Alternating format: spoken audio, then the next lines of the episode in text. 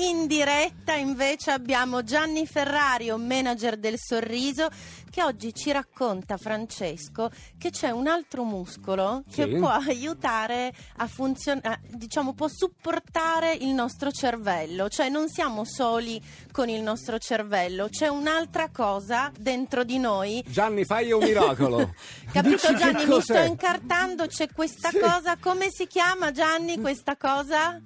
Si chiama cervello del cuore. Evviva, come stai Gianni? Benissimo, buon sunrise con un bel sorriso a tutti. Grazie, buongiorno a te Gianni. Allora, buon'alba, buon'alba sorridente. Sì, raccontaci allora come possiamo avere il supporto del cervello del cuore.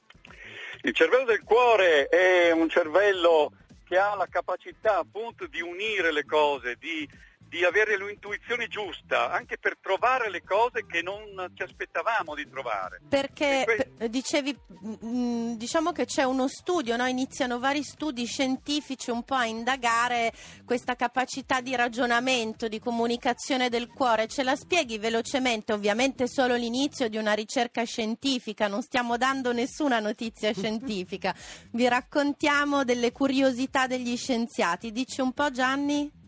Ecco, il cuore ha una sua capacità di elaborare delle emozioni, appunto dei sentimenti, dei pensieri, degli impulsi che poi vanno a finire nel cervello, no? Quindi è un continuo dialogo tra il cervello della testa e il cervello del cuore. Sì. E se noi alimentiamo il cuore con dei pensieri unitivi, positivi, la compassione, la capacità di ascoltare gli altri, eccetera, noi mettiamo in condizione il cuore di far lui da direttore d'orchestra di tutto l'organismo, perché lui è fatto apposta per questo. Quindi è l'oscillatore biologico più importante di tutti, più potente di tutti, ha un campo elettromagnetico in maniera molto molto carico, con 5.000 volte più potente del cervello del cuore. Cioè il cuore manda più messaggi al cervello di quanto il cervello non faccia verso il cuore.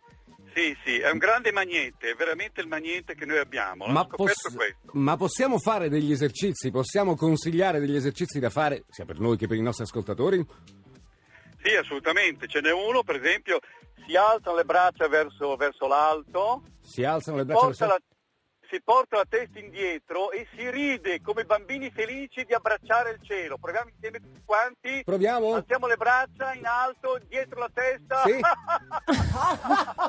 Lo stanno facendo anche dall'altra parte del vetro. Sembriamo 5 idioti qui comunque.